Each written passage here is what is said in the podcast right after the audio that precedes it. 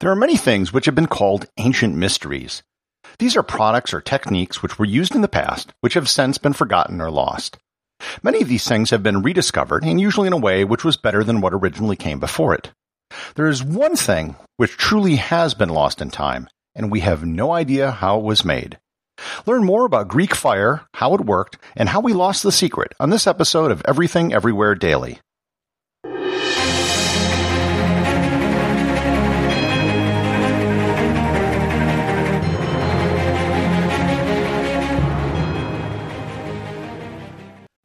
This episode is sponsored by ButcherBox. Summer is right around the corner, and that means cookouts. No matter what your preferred food is for a cookout or a barbecue, ButcherBox can help you make it the best. If you want to serve up some hamburgers, ButcherBox has grass-fed ground beef to make the perfect smash burger. Want to cook up some steaks? Well, ButcherBox has that too, with some of the best cuts of steak such as New York strip, ribeye, and filet mignon. Do you like grilled chicken? Well, ButcherBox has some of the best pasture-raised chicken that you will find anywhere. And if you really want to wow people at your next cookout, you can try grilling some of their wild caught salmon on a cedar plank. Sign up at butcherbox.com slash daily and get a special deal. ButcherBox is offering my listeners a free for a year offer plus an additional $20 off. You can choose salmon, chicken breasts, or steak tips free in every order for a year. Sign up today at butcherbox.com slash daily and use code DAILY to choose your free for a year offer, plus get $20 off your first order. This episode is sponsored by Heaven Hill Bottled and Bond Bourbon. I recently had the chance to try Heaven Hill Bottled and Bond, and I can attest to its exceptional aromas with hints of caramel and vanilla intertwining with its oakiness, which provide a well rounded flavor profile. Taking a sip is akin to experiencing a piece of bourbon history firsthand. Heaven Hill Distillery may be America's most quintessential bourbon distillery. Established in 1935 after the end of Prohibition, the distillery was established by the Shapira family and has remained a family owned distillery to this day. In 1897, Congress passed the Bottled in Bond Act, which set forth strict rules for any bourbon labeled bottled in bond. Heaven Hill Bottled in Bond Bourbon goes beyond the stringent requirements of the law by aging its bourbon for seven years, not four. The end result is a gold medal winning bourbon that truly stands out. Available nationally, look for a bottle at your local store. Heaven Hill Bottled in Bond. Heaven Hill reminds you think wisely, drink wisely. This episode is sponsored by G Adventures. These are very troubled times. Even though things are starting to get better and more countries are opening up, people are still hesitant to travel, and that is totally understandable. That is why G Adventures has announced its new Travel with Confidence Plus collection. The Travel with Confidence Plus collection are 37 tours in 27 countries that have increased safety and sanitation protocols to protect you and other travelers. These tours will have smaller group sizes, private transportation, and cheaper options to get your own room, as well as more personal space.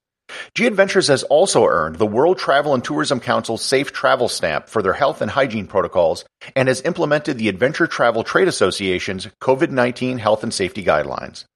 The Travel with Confidence tours are available for booking today and will be departing from October 2nd, 2020 to the end of 2021. For more information and to book your tour, click on the link in the show notes.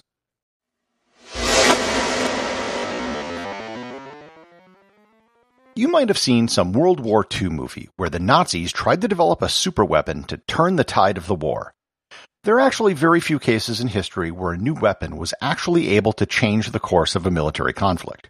The atomic bomb was one such weapon, and Greek fire was one of the others. Greek fire was the ancient warfare equivalent of the atomic bomb. Or to be more accurate, it was the ancient equivalent of napalm. Greek fire was a flammable liquid which was used by the Byzantines, aka the Roman Empire, starting in the year 672 CE. The use of fire in warfare was nothing new. Substances such as pitch, boiling oil, and flaming arrows had been used for centuries in battle. Greek fire was another thing entirely, however. According to the historian Theophanes the Confessor, Greek fire was brought to Constantinople by the architect slash chemist from Heliopolis, Egypt, Kallinikos. Kallinikos fled to the Romans after the conquest of Egypt and most of the Middle East by the Arab forces which had been conquering most of the region. Since the Arabs sprang forth from the Arab Peninsula, they were unstoppable and the Romans didn't seem capable of defeating them. Theophilus wrote, At the time Callinicos, an artificer from Heliopolis, fled to the Romans, he had devised a sea fire which ignited the Arab ships and burned them with all hands. Thus it was that the Romans returned with victory and discovered the sea fire. We don't know how much of the story is true. We don't know if Callinicos invented Greek fire or if he brought a recipe that might have been developed in Alexandria earlier. What we do know is that Greek fire changed the course of the war. Greek fire was particularly devastating to ships. One of the distinguishing features of Greek fire is that it couldn't be put out by water. In fact, legend holds that Greek fire was actually ignited by water. The Greek fire was launched at ships from a flamethrower like device called a siphon. They were large bronze spigots from which the Greek fire was pumped out and onto enemy ships. The fire supposedly made an enormous roaring sound when it was launched. It would burn wood, cloth, and flesh. It would also burn when it floated on water.